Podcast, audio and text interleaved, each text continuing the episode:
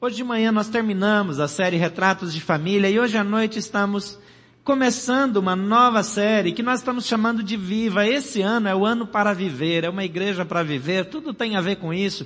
Porque nós queremos que você viva as verdades de Deus na sua vida. Às vezes a gente passa anos aprendendo acerca de verdades bíblicas, mas não pratica. E a gente ouvir o que a Bíblia diz e não viver, não vale a pena. Não vale a pena. Eu já recomendei para você que vem para celebrações todos os domingos. Se você não tem a intenção de chegar aqui, ouvir a palavra de Deus e aplicar na sua vida, não perca seu tempo. Tem tanta outra coisa que você pode fazer. Eu já falei, ó, vai assistir o Fantástico, é um bom programa de domingo à noite. Mas porque se a gente não vai colocar em prática o que a Bíblia diz, a gente está perdendo tempo.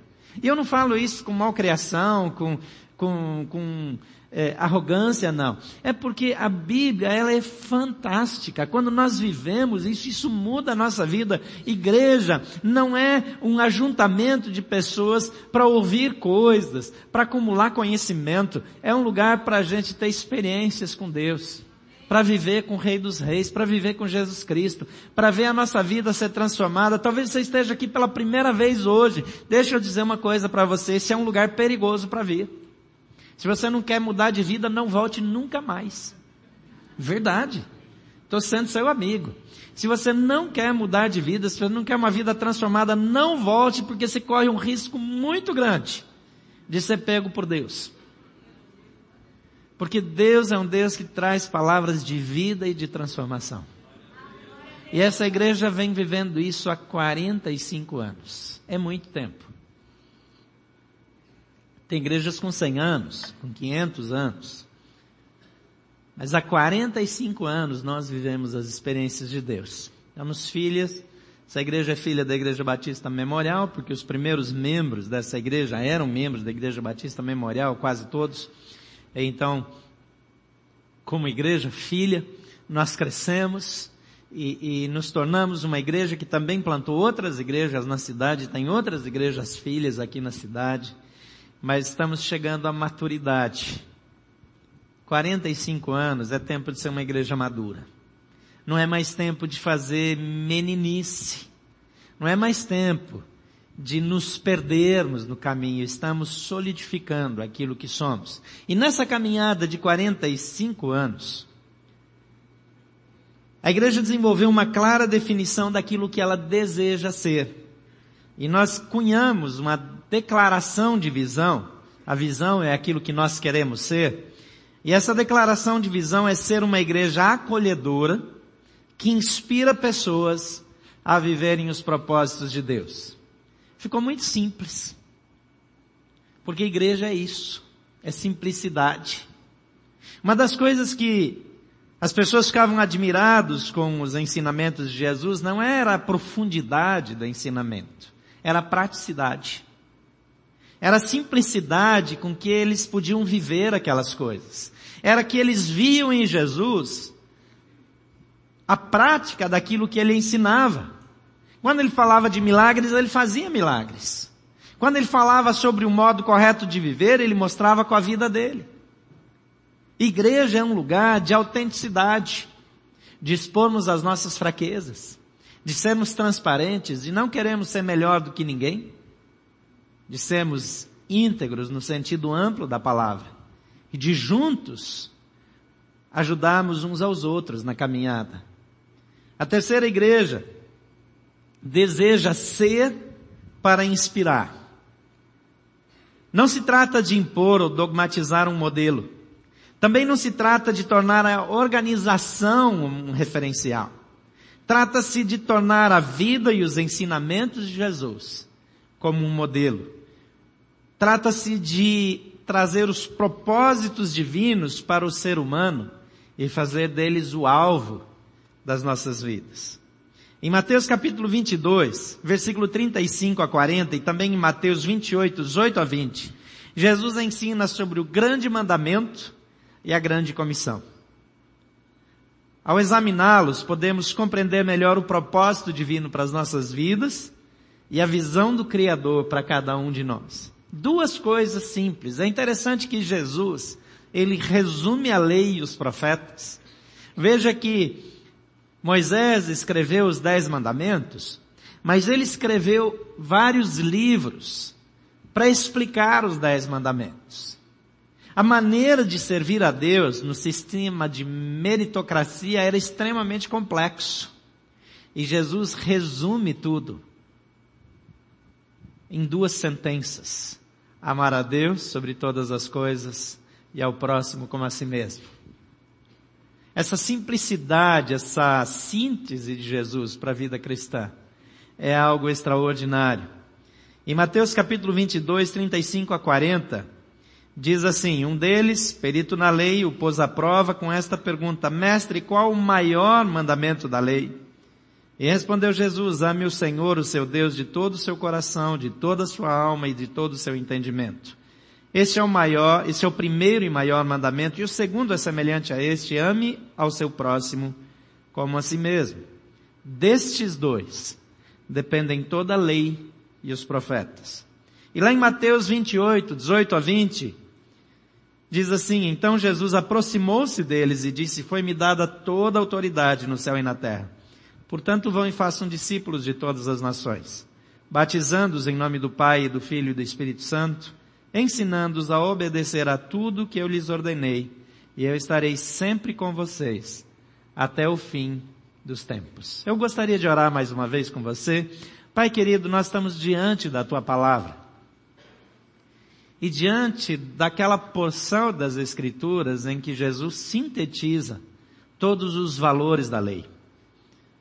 Estamos diante de outra porção das Escrituras, onde Jesus sintetiza a nossa razão de viver depois de encontrarmos com Ele. Então ajuda-nos nessa noite a compreendermos a tua intenção, o teu propósito e Espírito Santo de Deus. Por favor, fala conosco, para que nós possamos ouvir diretamente do Senhor. E que seja o Senhor e não homens. Que seja a tua voz e não a minha a ecoar nessa noite e que a autoridade do nome de Jesus possa silenciar toda a obra das trevas. E abrimos assim nosso coração, nossa mente, os nossos ouvidos diante do Senhor para ouvir a tua voz, em nome de Jesus. Amém. 45 anos de história.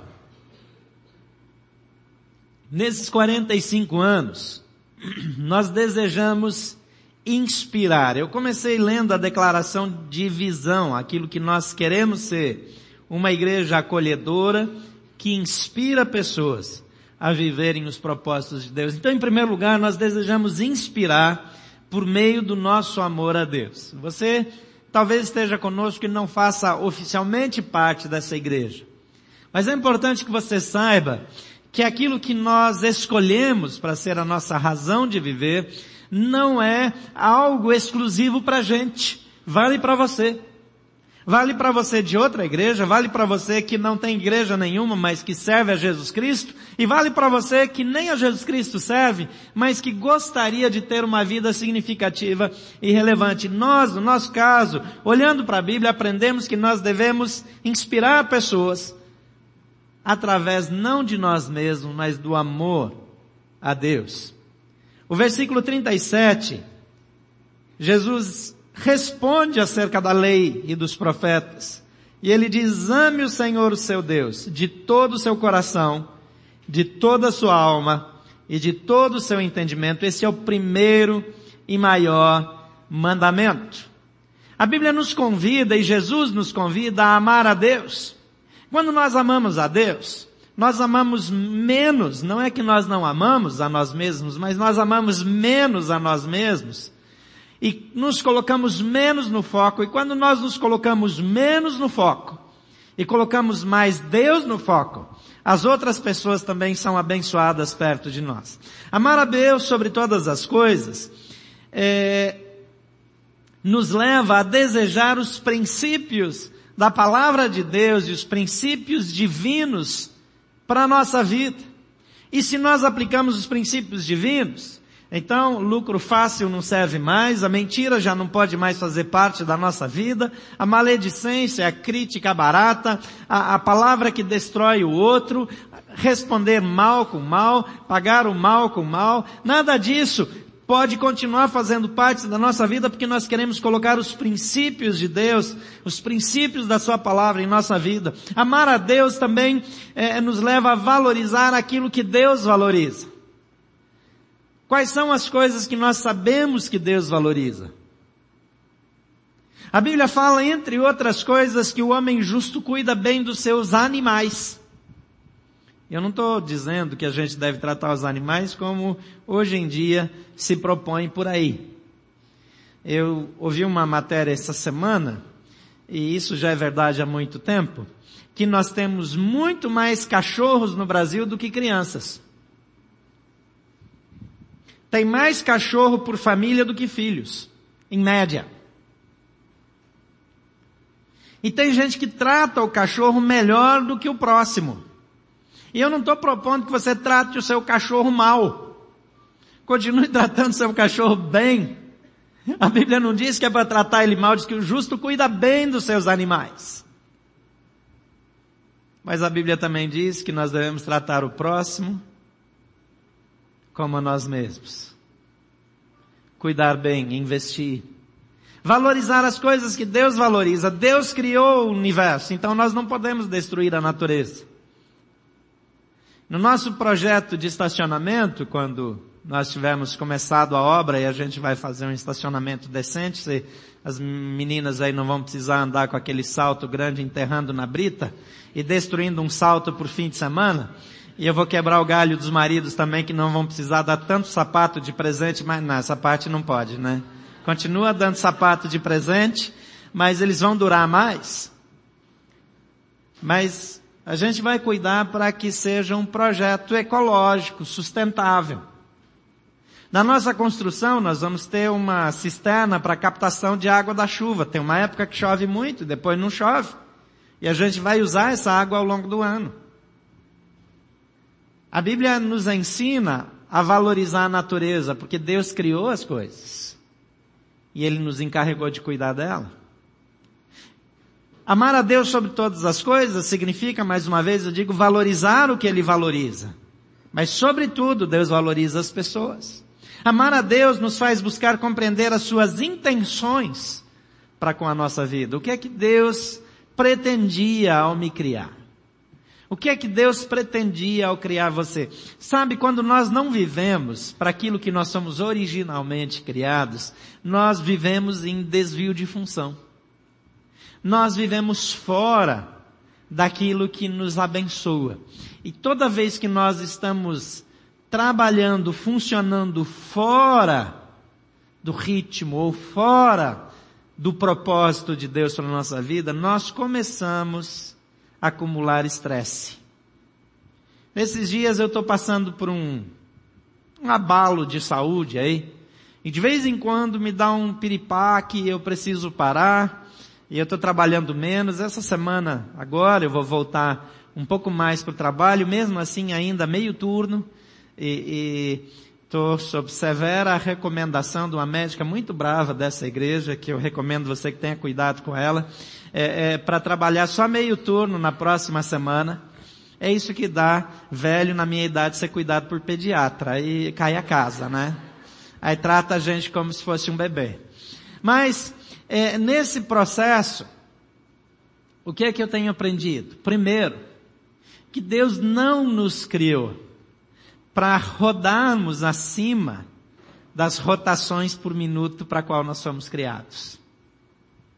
E toda vez que nós funcionamos fora do nosso padrão, nós vamos ficar estressados. Mas deixa eu dizer uma coisa para você, o contrário também é verdade.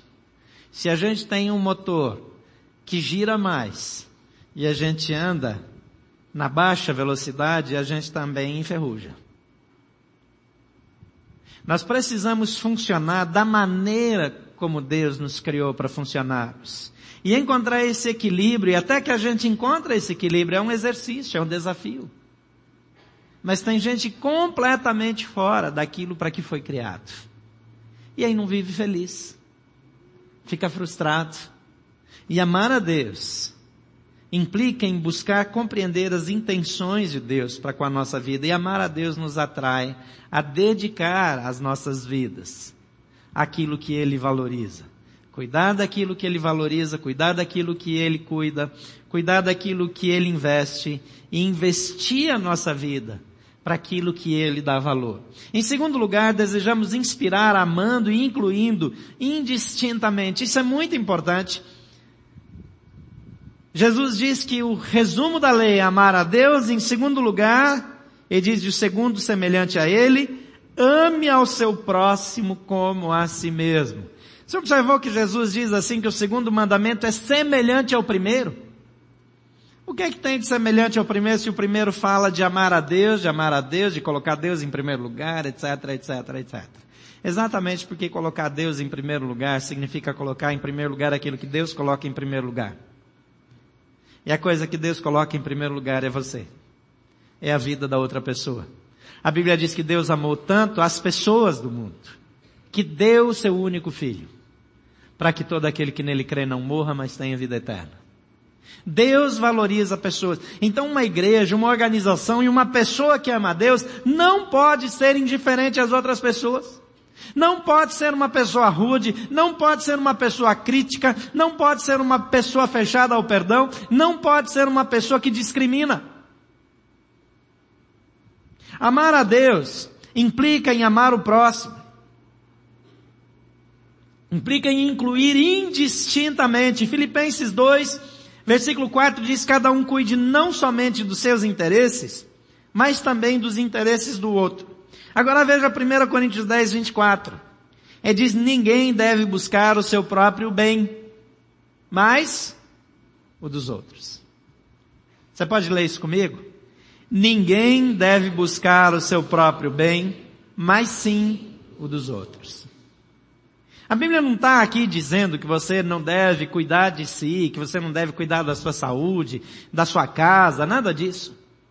Mas a Bíblia está dizendo que eu preciso tratar as pessoas como Deus as trata. E Jesus ele foi incompreendido porque ele ia em ajuntamentos onde tinha pessoas que as pessoas de bem da época tratavam como pessoas indignas.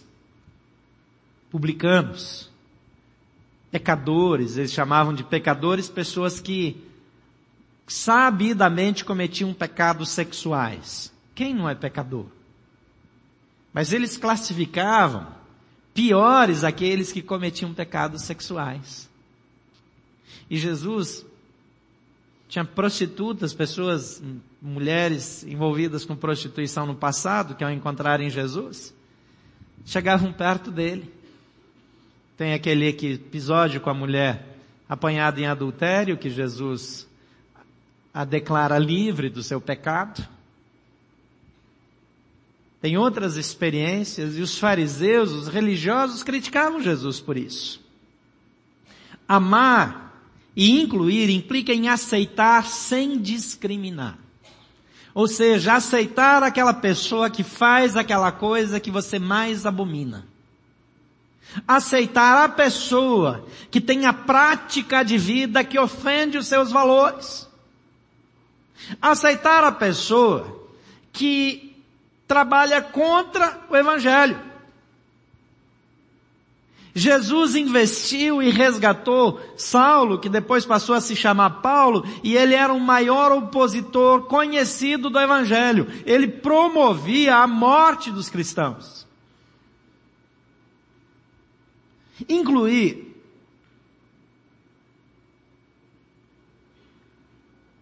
significa aceitar sem discriminar.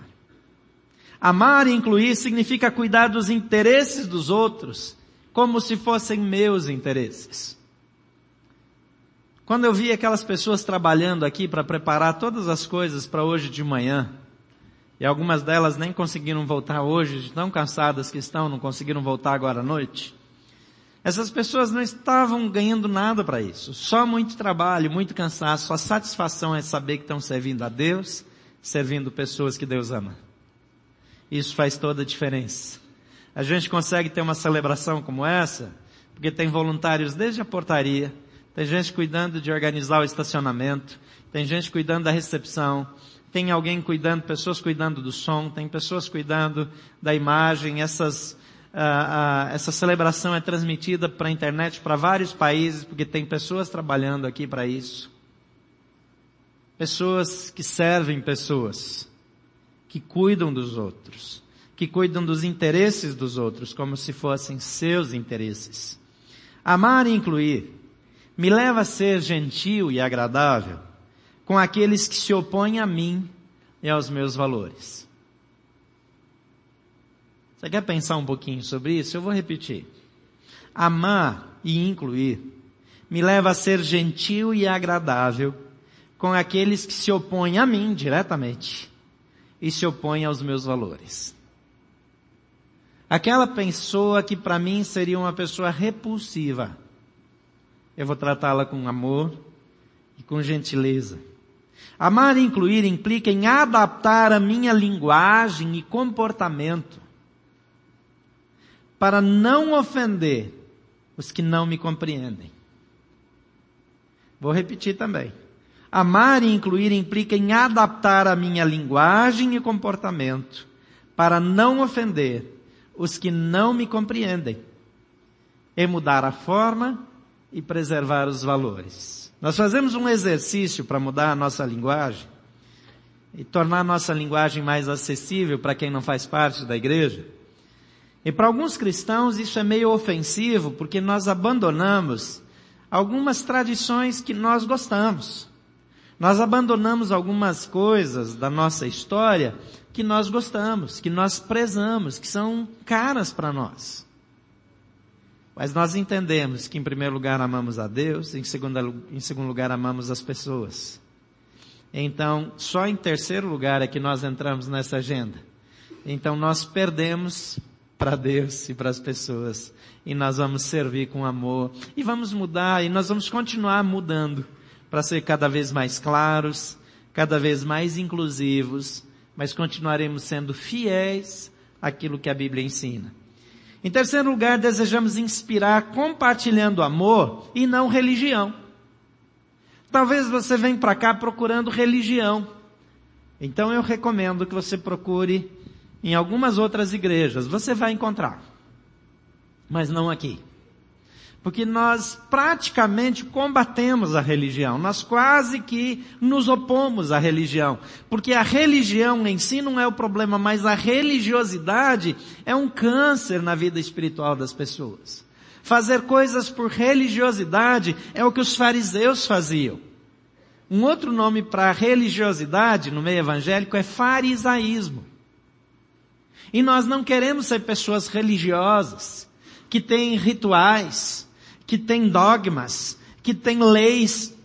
Nós queremos ser pessoas livres na graça de Jesus, que vivem essa liberdade em Cristo, que não deixam de fazer as coisas porque não podem fazer, mas que mudam porque querem agradar Jesus em primeiro lugar e porque querem demonstrar amor pelas pessoas. Por isso nós respeitamos leis de trânsito, por isso nós respeitamos as leis do nosso país, por isso nós cuidamos uns dos outros. O alvo não é formar seguidores da igreja, mas discípulos de Jesus. Mateus 28, 19 diz, portanto, vão e façam discípulos de todas as nações, batizando-os em nome do Pai, do Filho e do Espírito Santo. Fazer discípulos não é fazer membro de igreja.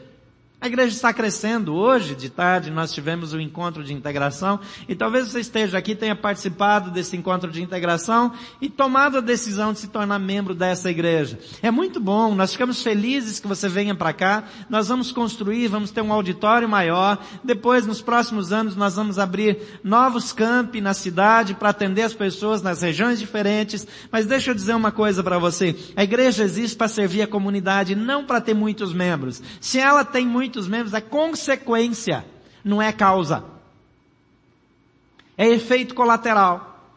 Porque juntos nós somos melhores, juntos nós fazemos mais, juntos nós temos poder de mudar o mundo, então nós andamos juntos. Mas o alvo não é formar seguidores dessa igreja, mas discípulos de Jesus. Se um dia essa igreja não existir mais, se ela fechar as portas, se alguma coisa acontecer e nós não tivermos mais liberdade para nos reunirmos aqui, essas pessoas, cada uma de nós, continuaremos todos sendo discípulos de Jesus em qualquer lugar do mundo. Isso não vai mudar. Então essa igreja não está formando seguidores dela, mas está formando discípulos de Jesus. E o alvo é chegar em todos os lugares onde Jesus não é conhecido. Todos os lugares. E de vez em quando a gente fica sabendo de um lugar que está ficando para trás no compartilhamento do Evangelho. E quando nós achamos um lugar onde pouca gente ou ninguém está fazendo nada, é para lá que nós queremos ir.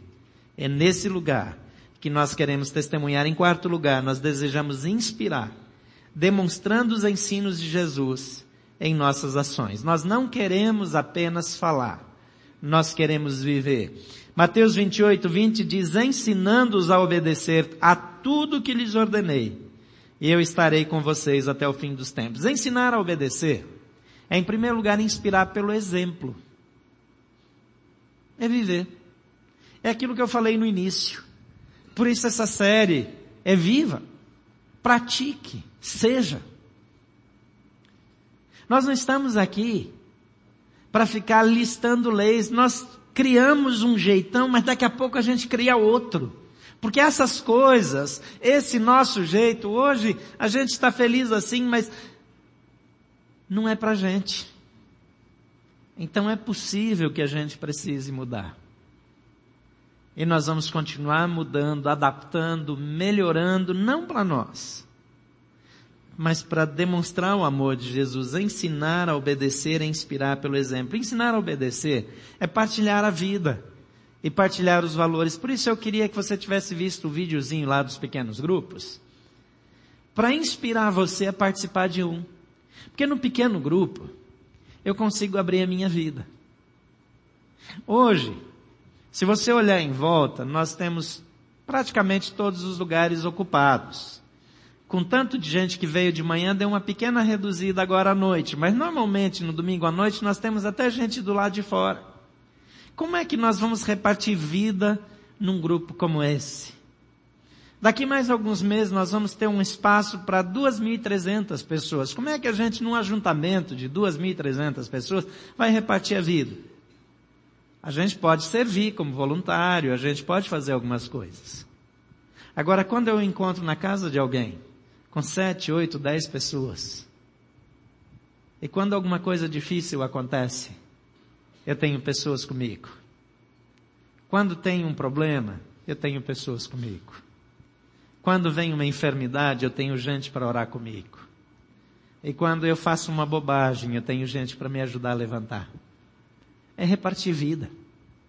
Então a igreja é o grande grupo, mas são vários pequenos grupos. Nós estamos enchendo essa cidade em todas as direções, com grupos pequenos de convivência, que são células de base para mudar a história de pessoas.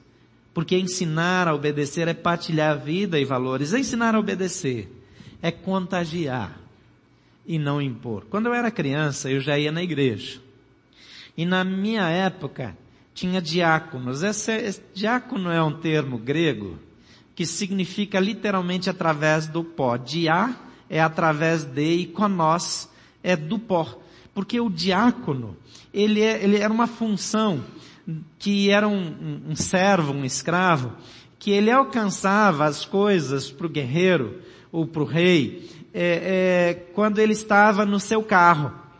Mas o carro dele era puxado por cavalos. Mas ele não era digno de subir no carro.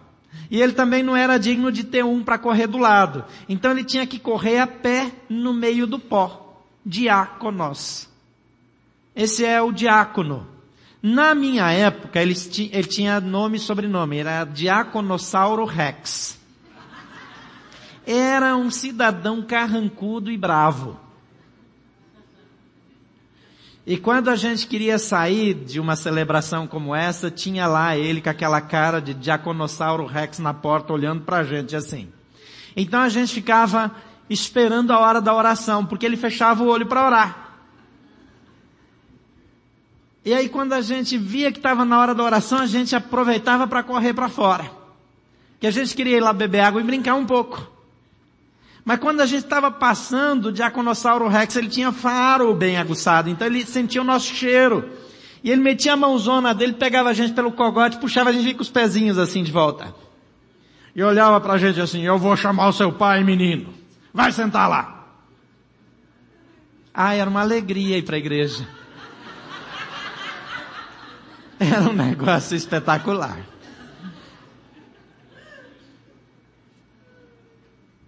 Agora, os diáconos aqui são, eu ia dizer uma coisa que não pode, mas são os doces, né? São os fofos. Mas na minha época você ia ver só. O negócio era uma imposição só. E o que nós queremos aqui não é impor. Interessante que Jesus falou para os discípulos e ele usou a metáfora da pescaria. Quem já foi pescar aqui? Mas não estou falando pescar com tarrafa, com rede, que isso aí é ignorância, né? Mas pescar com anzol, com linha. Quando eu era menino, é perto da casa do meu pai tinha um lago. E de vez em quando, é, chovia e a água do rio invadia, inclusive o nosso lago, e, e estourava represas lá para cima e vinham os peixes maiores. E eles ficavam, quando a água do rio baixava, eles ficavam por ali. E aí tinha os peixes, e a água do lago, depois da chuva, depois de um tempo, ela ficava clara, transparente. Só que tinha lodo embaixo. Você já entrou num lago assim? A água tá limpinha, mas quando você pisa assim, ela fica toda suja, porque tem muita lama no fundo. Então esse lago, a gente via os peixes lá tomando sol. Que peixe também gosta de tomar sol, não é só a mulherada que gosta de ir pra praia ficar tomando sol, não. Que tem muito marmanjo que toma também.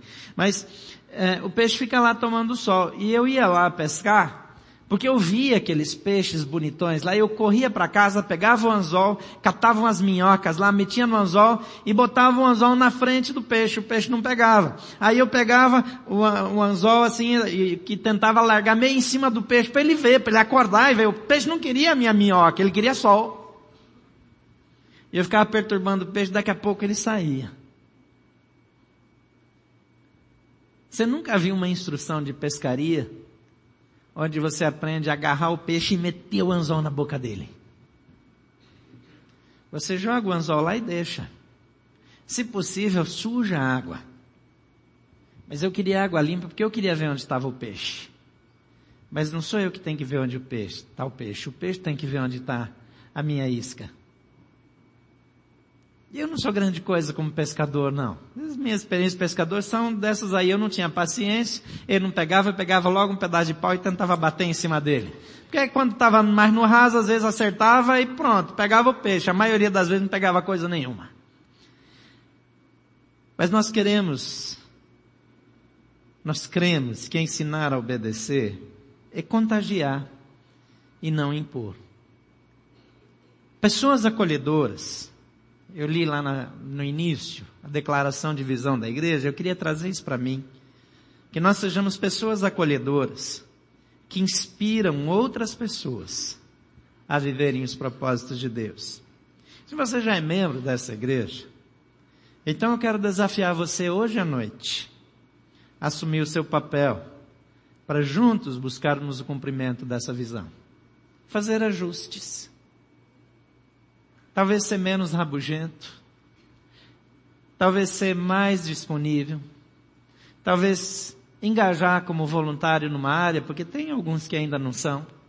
Tem muitos voluntários aqui. Aliás, nós temos os melhores voluntários em toda a minha vida, em toda a minha experiência. Eu nunca tive voluntários como tem nessa igreja. Sou grato a Deus pela vida de vocês. Mas tem vaga para você. Aqui sempre tem vaga. Se você não é membro dessa igreja, mas está aqui em busca de um lugar para pertencer, eu quero convidar você a juntar-se a nós. A vir fazer parte. A vir para cá mesmo. Ao invés de ser um frequentador, se tornar membro, assumir compromissos, pertencer, fazer parte. Entrar de vez para transformar o mundo. Não para ser alguém que acompanha de longe. Nós temos uma frequência de mais de 3 mil pessoas em nossas programações, mas sabe como que é? Tem pessoas que vêm uma vez a cada três meses. Então o número fica grande, mas na prática, não são tantos.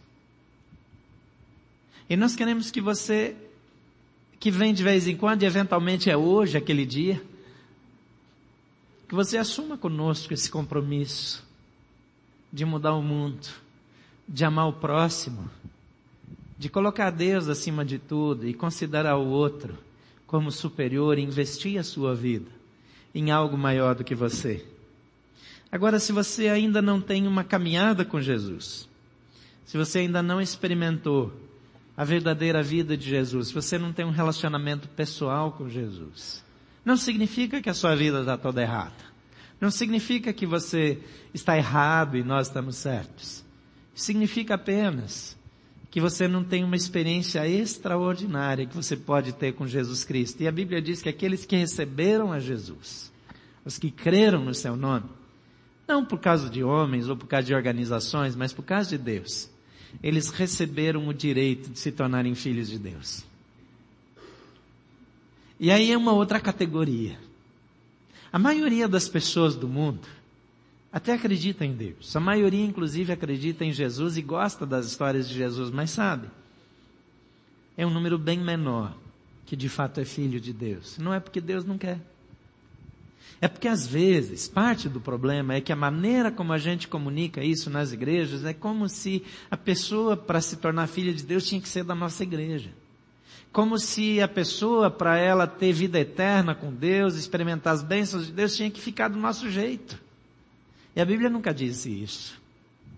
A Bíblia diz que você precisa confessar Jesus como Senhor e crer no coração que Deus ressuscitou dos mortos e você vai ser salvo. Ser salvo para Deus é se tornar filho de Deus, é estar conectado com Ele. Então nós queremos convidar você para fazer isso. Não assumir um compromisso com essa igreja, mas assumir um compromisso com Deus. E se assumir um compromisso com Deus, se quiser fazer isso junto com a gente, será uma honra para nós. Mas a coisa mais importante é que você conheça Jesus Cristo. Em João 12 diz, contudo aos que o receberam, aos que creram no seu nome, deu-lhes o direito de se tornarem filhos de Deus. Em Mateus 4, 19, Jesus disse, sigam-me e eu os farei pescadores de homens. Sabe por que, que eu coloquei esse versículo aqui? Porque Jesus não chamou os discípulos dele só para se juntarem a ele. Jesus chamou os discípulos dele para partilharem a vida e a missão dele. E eu quero orar com você que quer receber a Jesus hoje, depois eu quero orar com você que quer se tornar um membro dessa igreja e com você que já é membro dessa igreja, mas que quer dar um passo a mais nessa visão. Mas eu gostaria de dizer para você que Jesus não chama você apenas para escapar de uma vida sem sentido, ou para fugir do inferno, ou para ficar longe do diabo, ou para essas coisas todas que as pessoas falam por aí. Jesus chama você para fazer parte de um time com uma missão de alcançar pessoas, de demonstrar o amor de Deus, de inspirar pessoas, de investir na vida de pessoas. Ele diz: Eu vos chamei para fazer de vocês pescadores de homens. Você quer fazer parte desse time? Feche seus olhos. Se hoje à noite você quer receber Jesus como Senhor e Salvador da sua vida, eu quero orar por você. E você vai estar dizendo, Jesus, eu quero fazer parte do teu projeto. Eu quero ajudar a escrever essa história. Eu quero viver contigo para sempre. Você quer dizer isso para Jesus? Levante uma de suas mãos, onde você estiver. Você que nos acompanha pela internet, faça a mesma coisa. Enquanto todos estão com os olhos fechados aqui no auditório, mantém sua mão erguida durante toda a oração. Você vai estar dizendo, Jesus, é comigo. Pai querido, em nome de Jesus eu oro por cada pessoa que está levantando a sua mão nesse auditório por cada pessoa ao redor do mundo que está fazendo o mesmo gesto. São pessoas que querem um relacionamento contigo, não um relacionamento religioso, naquele estereótipo tão divulgado por aí, mas gente que quer uma vida real contigo. Toma a vida dessas pessoas em tuas mãos. Escreve os seus nomes no teu livro, transforma-os para a tua graça, perdoa os pecados, dá esperança, derrama do teu espírito, enche-os com a tua alegria e muda a história delas para sempre. Toma-os em tuas mãos para a tua glória em nome de Jesus.